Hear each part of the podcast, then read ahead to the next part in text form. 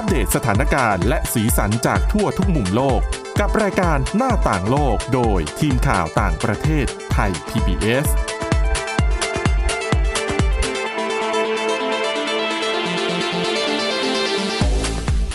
สวัสดีค่ะ คุณผู้ฟังนี่คือรายการหน้าต่างโลกนะคะ เราก็กลับมาพบกันเป็นประจำนะคะ ตั้งแต่วันจันทร์ถึงวันศุกร์และสำหรับวันนี้ค่ะ ก็ต้องพูดถึง ย้อนหลังไปนิดนึงนะคะสำหรับการประชุมเอเปกที่ไทยเป็นเจ้าภาพนะคะเป็นครั้งแรกในรอบ 19 ปี เราก็ได้วนกลับมาจัดเป็นเจ้าภาพอีกครั้งหนึ่งนะคะอะการประชุมก็ผ่านพ้นไปแล้ว แต่ว่าวันนี้เนี่ยเดี๋ยวเราจะมาพูดคุยเรื่องความมั่นคงด้านอาหาร ซึ่งก็เป็นหนึ่งในประเด็นที่มีการหารือกันนะคะอะวันนี้ค่ะ พูดคุยกับคุณชลันทรโยธาสมุทรและดิฉันสวรักษ์จากวิพัฒนากุลค่ะ สวัสดีค่ะค่ะ ก็หลาย ๆ คนคงได้เห็น ชื่อเมนูอาหารเหล่านี้นะคะ ที่ผู้นำเขตเศรษฐกิจ ต้องขอใช้คำค่ะว่าเขตเศรษฐกิจเพราะว่าในเอเปกเนี่ยจะไม่ได้เรียกว่าเป็นประเทศนะคะอืมใช่ก็หลาย ๆ เมนูน่าสนใจนะคะ แล้วก็ดูน่ากินไม่ว่าจะเป็นเดี๋ยวท่านดิฉันเอ่ยชื่อก่อนนี่ก็หิวๆนะคะเอ่อเส้นโปรตีนไข่ขาวไร้แป้งพลังงานต่ำนะคะอืมเป็นค่ะ plant based ค่ะเอ่อราเมง หรือจะเป็นอืมขนมชั้นแห่งอนาคต ค่ะ เมนูห่อหมก หอมดวงใจค่ะ แล้วก็อีกอันน่าสนใจนะคะ เป็นไอศครีมที่ทำมาจากโปรตีนของจิ้งโกรงเป็นแมลงชนิดหนึ่งหรือเปค่ะล่าใช่ค่ะ นี่ก็เป็นค่ะเมนูที่ผ่านการประกวดของอือหือทีมต่างๆ เชฟต่างๆ เพื่อพัฒนาเป็นเมนูที่เสิร์ฟให้กับผู้นำ เขตเศรษฐกิจที่มาร่วมประชุมค่ะ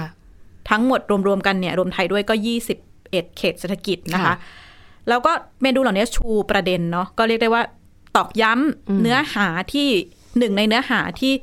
พูดคุยกันในเวทีเอเปกค่ะโดยโดยธีมใหญ่นี้ก็เป็นเรื่องของการเอ่อเดินหน้าความร่วมมือ BCG ที่ที่ทางได้ยินกันมาตลอดนะคะในเรื่องของ Biocircular เอ่อ พลังงานสีเขียว การเดินหน้าทางธุรกิจอือฮึที่ค่ะมีความเป็นมิตรต่อสิ่งแวดล้อมต่าง ๆ รวมถึงอนาคตของ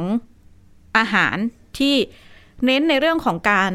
สร้างความมั่นคงทางอาหาร ค่ะ แต่ว่าประเด็นในเรื่องของความมั่นคงทางอาหาร หรือว่า food security เนี่ยค่ะคุณผู้ฟังสำหรับมันไม่ใช่ประเด็นใหม่ แม้แต่ในอ่าฮะเวทีเอค่ะเปกก็ตามเนี่ยเอ่อเป็นหัวข้อพูดคุยกันมานานนะคะ อย่างเอเปกเนี่ย เวทีที่จัดเพื่อพูดคุยโดยเฉพาะเรื่องนี้ก็ 11 ปีที่แล้วในช่วงที่ญี่ปุ่นเป็นเจ้าภาพ แล้วก็มีการจัดประชุมรัฐมนตรีด้านความมั่นคงทางอาหารขึ้นครั้งแรกนะคะ แล้วก็มีการรับรองปฏิญญาที่เรียกว่านิอิกาตะ ก็ว่าด้วยความมั่นคงทางอาหารของสมาชิกเอเปกทั้งหมดนะคะ ก็ พื้นที่เศรษฐกิจที่เอเปกครอบคลุมเนี่ยก็ปฏิเสธไม่ได้ว่าครอบคลุม กือบสองในสามของประชากรโลก แล้วก็สองในสามของเศรษฐกิจโลก แล้วก็มีความสำคัญอย่างมาก แต่ว่าพอไปดูในรายละเอียดเรื่องมุมมอง การตีความความมั่นคงทางอาหาร ระหว่างภาคธุรกิจภาครัฐเนี่ยซึ่งเป็นตัวเล่นผู้เล่นหลักเลยในเวทีประชุมเอเปกก็ดูจะต่างออกไปจากกลุ่มภาคประชาสังคม เกษตรกรรายย่อยที่ เขาออกมาท้วงติงตลอดนะคะว่าเสียงของพวกเขาเนี่ยก็ไม่ได้ถูกบรรจุในนโยบาย หรือว่าข้อตกลงใด ๆ ที่เกิดขึ้นซึ่งเขาก็มองว่ามันจะกระทบอย่างมากต่ออนาคตนะคะ แต่ว่าถ้ามองในเรื่องของปัญหาความมั่นคงทางอาหารเนี่ยหลาย ๆ คนอาจจะได้เห็นรายงานของหน่วยงานระหว่างประเทศไม่ว่าจะเป็น FAO นะคะ เป็นหน่วยงานด้านความด้านอาหารของระหว่างประเทศเนี่ย ก็มีรายงานออกมาประเมินแล้วว่า ทั่วโลกเนี่ยกำลังเผชิญวิกฤตในเรื่องของความมั่นคงทางอาหารอย่างในปีที่ผ่านมาเนี่ยก็มีการเปลี่ยนแปลงที่เรียกได้ว่าน่ากังวลที่สุดคือก่อนหน้านี้จำนวนประชากรที่ประสบภาวะขาดแคลนอาหารเนี่ยก็นิ่ง ๆ มาตลอดแล้วก็ไม่เคยสูงเท่านี้ แต่ว่าในปี 2021 เนี่ยแตะที่ 828 ล้านคนนะคะยี่สิบเอ็ดหรือยี่สิบสองค่ะ 21 อันนี้เป็นรายงานย้อนหอ๋ลังอย้อนหลังค่ะค่ะแต่ว่าเนี่ยก็ยังไม่รวมในช่วงของสถานการณ์ สงครามรัสเซียใช่ยูเครนค่ะที่เข้ามาถึงก็ยิ่งเกิดปัญหามากขึ้นนะคะ ไม่ว่าจะเป็นการผลกระทบเรื่องห่วงโซ่การส่งออกต่างๆ ซึ่งจริงๆภาคเกษตรกรเนี่ยก็บอกว่าตัวโปรดักชันตัวผลิตเกษตร ผลผลิตเกษตรเนี่ยมันไม่ได้ค่ะลดลงหรอกแต่ว่าปัญหาอือฮึการเอ่อส่งออกอ๋อตค่ะ่างๆ เนี่ยก็จะกระทบนะคะ แล้วก็บอกว่าถ้าสถานการณ์มันไม่ได้รับการแก้ไขเนี่ยในอีก 8 ปีข้างหน้านะคะ ก็จะมีประชากรเรา670 ล้านคนที่เผชิญภาวะขาดแคลนอาหาร นี่ก็เป็นประเด็นใหญ่แล้วก็ เป็นประเด็นที่นำมาพูดคุยเป็นหนึ่งในประเด็นที่นำมาพูดคุยในในเวทีเอเปกนะคะ ซึ่งอาจจะย้อนไปอย่างที่ฉันบอกว่าเอเปกเนี่ยคุยเรื่องนี้ มานานแล้วไม่ว่าจะเป็นการก่อตั้ง รับรองปฏิญญา ตัวปฏิญญาเนี้ก็พูดถึงในเรื่องของเป้าหมายหลักๆสองด้านนะคะ ในเรื่องของการพัฒนาเกษตรยั่งยืน แล้วก็อันที่สองในเรื่องของอำนวยความสะดวก ด้านการค้าการลงทุนการเอ่อส่งออกการเคลื่อนย้ายวัสดุเอ่อสินค้าเกษตรให้ง่ายขึ้นค่ะโดยที่ไม่มีข้อจำกัด ขณะเดียวกันก็เห็นความเคลื่อนไหวของการเข้ามามีส่วนของภาค เอกชนในเวทีเอเปกเมื่อปี 2011 นะคะ ก็เป็นเวทีที่ภาคเอกชนเข้ามามีส่วนร่วมมากขึ้น แล้วก็มีการมีการทำข้อตกลงความร่วมมือในหลาย ๆ ด้าน จนมาถึงในปีที่จีนเป็นเจ้าภาพเนี่ยก็มีข้อตกลงในเรื่องของความร่วมมือในเรื่องของเทคโนโลยี แลกเปลี่ยนความรู้การพัฒนาศักยภาพการผลิต การแลกเปลี่ยนเทคโนโลยี ความร่วมมือในการจัดเก็บอาหาร แล้วก็ความร่วมมือทางด้าน การค้าทางอาหาร การลงทุนแล้วก็มาตรฐานทางอาหารนะคะ ขณะที่ในมุมมองภาคเอกชนเนี่ยเอ่อประเด็นที่ดูจะใกล้ๆตัวก็คือเรื่องที่จะต้องแก้ปัญหาเรื่องของสงครามรัสเซียยูเครนที่กระทบต่อค่ะห่วงโซ่การขนส่งอาหาร แต่ถ้าไปเอ่อโดยคุณสุพันธ์มงคลสุธีเนี่ยสภาที่ปรึกษาธุรกิจเอเปกนะคะ ก็มองว่า สิ่งที่ภาคเอกชนจะต้องการขับเคลื่อนแน่นอนว่าเป็นเรื่องของการขยะขับเคลื่อน FTA ข้อตกลงการค้าเสรีของเอเปกที่ยังคงค้างคาอยู่นะคะ แล้วก็เป็นเรื่องของการเป็นหุ้นส่วนทางเศรษฐกิจภูมิภาคแปซิฟิก CPTPP ต่างๆ หรือว่าความตกลงระดับภูมิภาคอาเซบในบางประเทศ นี่ก็เป็นความเคลื่อนไหวของภาคเอกชน แล้วก็พอไปดูในประเด็นย่อยๆนะคะ อย่างเช่น เอเปกเนี่ยไม่ได้ปฏิเสธในเรื่องของ GMO อืมการค่ะใช้อ่าว่าอาจจะใช้ตัว wording ว่า innovation เทคโนโลยีต่างๆสำหรับค่ะการเกษตร แล้วก็มีการประกาศว่ารายงานของ a p e c ก็พบว่า GMO เนี่ยปลอดภัยต่าง ๆ แน่นอนว่าค่ะทางฝ่ายภาคประชาสังคมเขาก็มองว่ามันเป็นการพยายามขับเคลื่อนของกลุ่มภาคธุรกิจหลักนะคะ โดยเป็น statement ในเอเปกเมื่อสัก สองสามสี่ปีที่แล้วเลยว่า จะขับเคลื่อนเทคโนโลยี GMO ค่ะซึ่งดิฉันก็ได้คุยกับภาคประชาสังคมนะคะ กลุ่มเกษตรกรกลุ่มประชาสังคมในไทยเนี่ย ที่จริงๆเขาบอกว่าก่อนหน้าเนี้ยเอ่อภาคประชาสังคมหรือคนทั่วๆไปเนี่ยเราอาจจะไม่ได้ติดตามเอเปกว่าเออผู้นำมา ประชุมกัน จับมือกันอืมมีเมนูอาหารต่าง ๆ เนี่ย แต่ว่า แม้จะเป็นเวทีที่ไม่ได้ไม่ได้เซ็นข้อตกลง อาจจะต่างจากอาเซียนหรือว่า EU ต่างๆ ที่มีกฎหมายมารองรับชัดเจน แต่ว่าเขาก็มองว่ามันเป็นเวทีที่เปิดให้ภาคธุรกิจกับผู้แทนภาครัฐเนี่ยมาคุยกันแล้วในประเด็นเหล่าเนี้มันสำคัญและมันส่งผลกระทบต่อนโยบายของประเทศนะคะ โดยดิฉันได้คุยกับคุณวิทูลเลี่ยนจำรูนนะคะ เลขาธิการมูลนิธิ ชีววิถีหรือว่าไบโอไทยเนี่ยคุณวิทูลมองประเด็นที่เอเปกจับประเด็น BCG เนี่ย ที่ถ้าถ้าแปลไทยที่เราโปรโมทกันก็คือเอ่อ Open Connect Balance นะคะค่ะแต่ในมุมของภาคเอกชนมองว่า ตีความความหมาย Open เนี่ยก็คือเปิดเปิดเขตการค้าเสรีผลักดัน FTA นะคะ Connect ก็เป็นเรื่องของการเอ่อติดต่อให้ง่ายขึ้นค่ะ BTG เอ่อ Open Connect Balance อ่า Balance เนี่ยเขาก็มองว่าเป็นเรื่องของการผลักดัน ในเรื่องของขอบเขตการค้าที่สะดวกขึ้นนะคะ ซึ่งโดยเฉพาะภาคเอกชนเนี่ยมองว่าภาคประชาสังคมเนี่ยมองว่าหลาย ๆ ประเด็น โดยเฉพาะในเรื่องของ BCG เนี่ย Biocircular Green Energy เนี่ย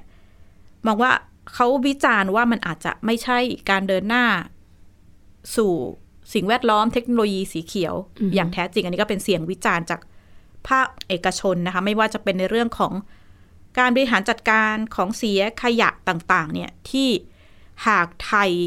ไม่วางจุดยืนประเทศดีค่ะๆเราอาจจะกลายเป็นประเทศที่รองรับ การทิ้งขยะจากประเทศขนาดใหญ่ก็ได้ รวมไปถึงเขาก็มองว่ามันจะไปกระทบกับความหลากหลายทางชีวภาพของไทย ในอนาคตหากเราไม่วางนโยบายดีๆนะคะ โดยคุณวิทูลเนี่ยมองว่า โดยเฉพาะอย่างยิ่งในเรื่องของการให้ให้พาเทนต์ให้ลิขสิทธิ์ ถ้าไปดูในรายละเอียดเนี่ยมีการพูดถึงให้ลิขสิทธิ์ เพื่อตัดแต่งพันธุกรรม GMO ค่ะในประเทศต่างๆ ซึ่งเขามองว่ามันอาจจะกระทบต่อการที่เกษตรกรรายเล็กรายย่อยเข้าถึงอืมหรือใช้พืชพันธุกรรมต่างๆ โดยเฉพาะอย่างยิ่งนะคะ แม้จะ ไม่ได้มีการลงนามข้อตกลงอะไรระหว่างประเทศ แต่ในประเทศเนี่ยมันมันมามีส่วนในการกำหนด นโยบายหรือว่ายุทธศาสตร์ของประเทศ หนึ่งในนั้นที่ภาคเอกชนเป็นที่ภาคประชาสังคมเป็นห่วงนะคะ คือการแก้ไขกฎหมายคุ้มครองพันธุ์พืชอืมค่ะซึ่งเป็นซึ่งระบุว่าเป็นกฎหมาย เป็นแม่แบบของการมุ่งไปสู่กรอบพัฒนาอย่างยั่งยืนของสหประชาชาติ แล้วก็นำไปแนะนำประเทศอื่น แต่ว่าหาก นโยบายของเอเปกที่ไทยรับรองเนี่ยแล้วไปพยายามไปแก้ไขนิยาม พันธุ์พืชพื้นเมืองทั่วไปเนี่ยก็จะส่งผลต่อเป็นอุปสรรคในการที่พัฒนาสายพันธุ์เออคือเขามองว่ากฎหมายฉบับนี้เป็นอุปสรรคต่อการพัฒนาสายพันธุ์ของบริษัทเอกชน แล้วก็จะมีการแก้ไขกฎหมายที่ทำให้เอกชนสามารถนำไปพัฒนาสายพันธุ์จดลิขสิทธิ์ต่างๆ ง่ายขึ้นซึ่งซึ่งภาคประชาสังคมก็มองว่าเกษตรกรรายเล็กราย น้อยเนี่ยอืมค่ะจะเข้าถึงความหลากหลายของเมล็ดพันธุ์ต่างๆ ได้ยากขึ้นค่ะค่ะในช่วงที่เกิดสงครามในยูเครนนะครับ เราคิดกันว่าเอ่อเหตุผลสำคัญเนี่ยเอ่อที่ราคาอาหารแพงน่าจะเป็นเรื่องของการจำกัดเรื่องการส่งออกนะครับหรือการควบคุมเรื่องการส่งออก แต่ว่าถ้าไปดูข้อมูลจริงๆเนี่ยนะครับ เราพบว่าเอ่อสต็อกของอาหารทั่วโลกนะครับ เพิ่มขึ้นนะครับอันที่สองก็คือว่าการผลิตอาหารของทั่วโลกนะธัญพืชทุกอย่างเนี่ยเพิ่มขึ้นไม่ได้ลดลงเลยนะครับ แต่ว่าสิ่งที่กราฟที่พบมากสุดก็คือราคาอาหารก็คือมันไม่สมดุลกับการผลิตและสต็อกนะครับอันนี้ชัดเจน แล้วก็ผลก็ชัดเจนว่าเมื่ออถึงปลายปีนะครับมีการประมวลตัวเลขผลกำไรของบริษัทยักษ์ใหญ่ ปรากฏว่าอย่างเช่นยกอย่างในระหว่างประเทศเนี่ย บริษัทที่เรียกว่า A B C D นะครับมีสี่อย่างเช่นคากิวเป็นต้นนะครับอาร์เบอร์เป็นต้นเนี่ยนะครับปรากฏว่าผลกำไรสูงสุดเป็นประวัติการ ภาคประชาสังคม ระบุว่าในช่วงแรกรู้สึกดีใจที่เห็นเวทีเอเปกชูนโยบายเศรษฐกิจชีวภาพ เศรษฐกิจหมุนเวียนและเศรษฐกิจสีเขียว แต่ระบุว่าเมื่อดูในรายละเอียด หลายนโยบายไม่ได้เป็นไปเพื่อเกษตรกรรายเล็กรายน้อย โดยเฉพาะผลกระทบต่อกฎหมายในประเทศ อันที่สองนี่คือให้แก้นิยามของคำว่าพันธุ์พืชพื้นเมืองทั่วไป ซึ่งไอ้กลไกเนี่ยนิยามพันธุ์พืชพื้นเมืองทั่วไปของกฎหมายไทยมันเขียนไว้เพื่อเขาเรียกว่าสร้างหลักประกันให้มีการแบ่งปันผลประโยชน์เวลามีบริษัทยักษ์ใหญ่ที่ไหนก็ตามนะเข้ามาใช้ประโยชน์จากพันธุ์พืชอะคุณต้องขออนุญาตคุณต้องแบ่งปันผลประโยชน์ถ้ามันมาจากพันธุ์พืชที่เกิดขึ้นในประเทศ มันเป็นหลักการภายใต้กฎหมายระหว่างประเทศ และและเป็นโมเดลกฎหมายที่ระหว่างประเทศนี่นำไปปรับใช้นะ คือ UNEP เนี่ยเสนอประเทศต่างๆเนี่ยทำกฎหมายแบบเดียวกับไทยเนี่ยนะในสถานการณ์โลกปัจจุบันข้อเสนอนี้มาจากไหน ก็เราก็เพราะว่าคือเราติดตามเรื่องนี้มานานเราจะว่าข้อเสนอในการแก้นิยามคำว่าพันธุ์พืชพื้นเมืองทั่วไปเนี่ยเพื่อหลีกเลี่ยงการแบ่งปันผลประโยชน์นะหลีกเลี่ยงการเคารพสิทธิของเกษตรกร ซึ่งเป็นอยู่ภายใต้กฎหมายระหว่างประเทศเนี่ยก็มาจากบริษัท เมล็ดพันธุ์ยักษ์ใหญ่ข้ามชาติ และบริษัทเมล็ดพันธุ์ยักษ์ใหญ่ในประเทศไทย อันนี้ชัดเจน นี่ก็เป็นหนึ่งประเด็นที่ถ้าเราดูการโปรโมทคร่าวๆเนี่ยภาคประชาสังคมก็สะท้อนว่าเหมือนจะเป็นนโยบายที่ดีคือเน้นในเรื่องของ Green Energy ต่างๆ แต่ว่าค่ะหากเราไม่ไปดูในรายละเอียดที่อาจจะส่งผลกระทบต่อการแก้กฎหมายต่างๆ ของประเทศเนี่ย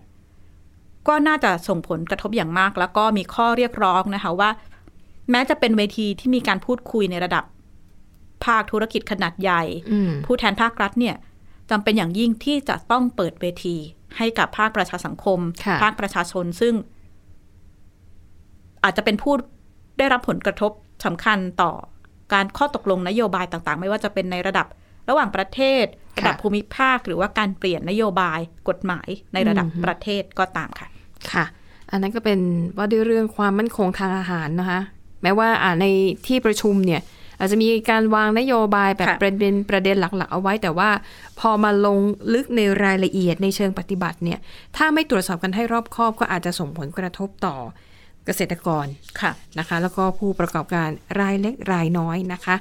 อะนั่นก็คือเรื่องราวของเอเปกนะคะ จบไปแล้วไปต่อกันที่อีกเรื่องหนึ่งค่ะ เป็นเรื่องของสงครามในยูเครนนะคะ ก็8ปดเเดือนเข้าไปแล้วนะคะ ค่ะ ก็ถือว่ายืดเยื้อกว่าที่คิด ซึ่งในตอนแรกเนี่ยแม้แต่ตัวดิฉันเองนะก็ยังมองว่าไม่น่าจะยาวนานมาก เพราะว่ายิ่งทำสงครามไปเนี่ยทั้งรัสเซียทั้งยูเครนต่างก็บอบช้ำด้วยกันทั้งสองฝ่ายนะคะค่ะแต่มาวันนี้ก็อะอย่างที่บอก 8-9 เดือนเข้าไปแล้วนะคะสำหรับประเด็นที่จะนำมาเล่าให้ฟังในวันนี้นะคะเป็นเรื่องของการปิดกั้นสื่อโดยฝีมือของรัฐบาลรัสเซียค่ะ คุณผู้ฟังค่ะว่าเราติดตามข่าวกันมาโดยตลอดเนี่ยนะคะ ซึ่ง สื่อส่วนใหญ่ที่นำเสนอข่าวเกี่ยวกับสงครามในยูเครนเนี่ย เราก็มักจะยึดเอาทางสื่อของฝั่งตะวันตก เพราะว่าก็จะมีการส่งนักข่าวลงพื้นที่นะคะ แล้วก็จะมีแหล่งข่าวมีการตรวจสอบข้อมูลในเชิงลึกซึ่ง ถือว่ามีความน่าเชื่อถือนะคะ แต่ว่า การนำเสนอข่าวจากสื่อตะวันตกเนี่ย ก็จะทำให้หลายคนมองภาพว่ารัสเซียเนี่ยเป็นผู้ร้ายในการทำสงครามครั้งนี้ เป็นฝ่ายที่ใช้กำลังบุกยูเครนนะคะ อันนี้คือภาพที่คนส่วนใหญ่ทั่วโลกมองเห็นค่ะผ่านสายตาของสื่อตะวันตก แต่ถ้าหากว่าเข้าไปดูในฝ่ายในประเทศรัสเซียนะคะ ปรากฏว่าการนำเสนอข้อมูลข่าวสารของสื่อในรัสเซีย อันนี้รวมถึงสื่อโทรทัศน์และสื่อออนไลน์นะคะ ทาง BBC ค่ะเขามีทีมงาน BBC Monitoring นะคะเขาได้เข้าไปตรวจสอบเรื่องนี้ ว่าแง่มุมในการนำเสนอข่าวของรัฐบาลรัสเซียที่มีต่อประชาชนในประเทศรัสเซียเนี่ย มันเป็นไปในแนวทางไหนอืมแล้วก็เลยทำให้คนสงสัยว่า แล้วจริง ๆ คนรัสเซียเนี่ย ซึ่งตอนนี้กำลังถูกปิดกั้น เรื่องของเสรีภาพสื่ออยู่เนี่ยค่ะ คนรัสเซียมีความเข้าใจในการทำสงครามในยูเครนมากน้อยแค่ไหนนะคะ เพราะจากที่ผ่านๆมาเนี่ย วลาดิเมียร์ปูตินประธานาธิบดีของรัสเซียไม่เคยใช้คำว่าสงครามในยูเครนนะคะค่ะเขาจะใช้คำว่า ปฏิบัติปฏิบัติกาการรทางการทหารทางการทหารค่ะพิเศษในยูเครนนะคะ แล้วก็อ้างว่าเพื่อต้องการปลดปล่อย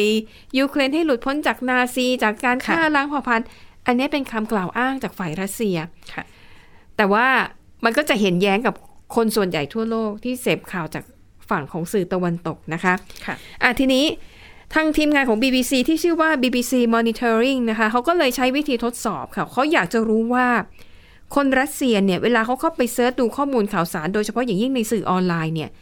ข้อมูลที่เขาได้รับเป็นแบบไหนค่ะ ทีมงานชุดนี้นะคะเขาก็เลยใช้โปรแกรมที่เรียกว่า VPN อืม Virtual Private Network มันจะเป็นโปรแกรมเครือข่ายส่วนตัวแบบเสมือน คือไอโปรแกรม VPN เนี่ย มันจะทำให้ เหมือนกับมันจะคล้ายๆหลหลออกกหลอกระบบเออว่าเราไปเข้าจากรัสเซีย ประเทศนู้นประเทศนั้นประเทศนี้ใช่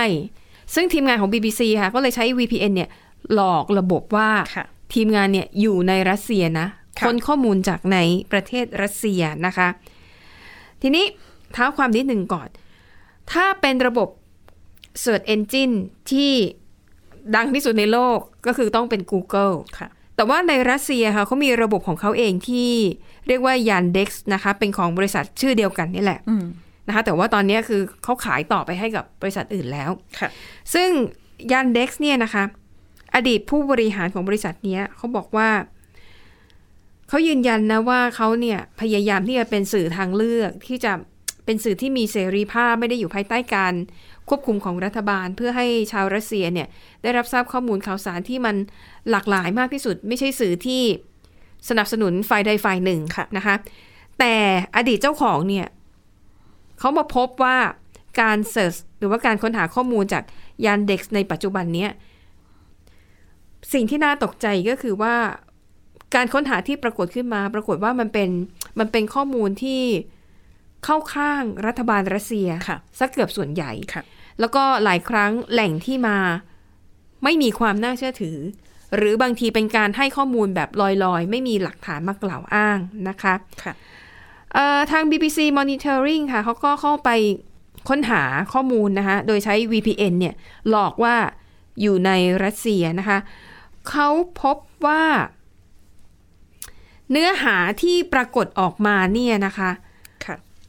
แทบจะไม่มีข้อมูลเรื่องของความโหดร้ายของทหารรัสเซีย ที่ไปทำสงครามในยูเครนเลยค่ะเขาลองเซิร์ชคำว่าบูชา B U C H A บูชานี่เป็นชื่อเมืองเมืองหนึ่งในยูเครนนะคะที่มีรายงานว่าทหารรัสเซียเนี่ยได้สังหารหมู่พลเรือนหลายร้อยคนในเมืองบูชา ทีมงานก็เลยลองพิมพ์คำว่าบูชาเข้าไปซึ่งเป็นชื่อเมือง ปรากฏว่า ไม่มีข้อมูลที่น่าเชื่อถือได้เลยนะคะ มีเพียงเป็นเว็บบล็อกค่ะ และคนเขียนก็ไม่ได้มีชื่อเสียงเรียงนาม เป็นผู้เขียนนิรนามค่ะ เนื้อหาก็พยายามปฏิเสธว่า กองทัพรัสเซียไม่ได้มีส่วนเกี่ยวข้องใด ๆ กับการกระทำอันโหดร้ายป่าเถื่อน ต่อพลเรือนชาวยูเครนค่ะนะคะ ส่วนข้อมูลที่ได้อีก 6 รายการที่หลังจากเซิร์ชคำว่าเมืองบูชาเนี่ยนะคะ ก็เป็นรายงานรายงานข่าวแบบลอยๆ ไม่ได้ ไม่ได้มีที่มาที่น่าเชื่อถือใด ๆ ซึ่งการค้นหาในลักษณะเดียวกันค่ะ ด้วยการพิมพ์ชื่อเมืองค่ะหรือว่าชื่อเหตุการณ์ที่เกี่ยวข้องกับการสังหารหมู่โดยทหารรัสเซียนะคะ เนื้อหาที่ปรากฏขึ้นมาเนี่ยล้วนแต่มาจากสื่อที่สนับสนุนทางการรัสเซียอย่างชัดเจนค่ะ แล้วก็เป็นเนื้อหาที่กล่าวโทษว่า ไอเหตุการณ์ฆ่า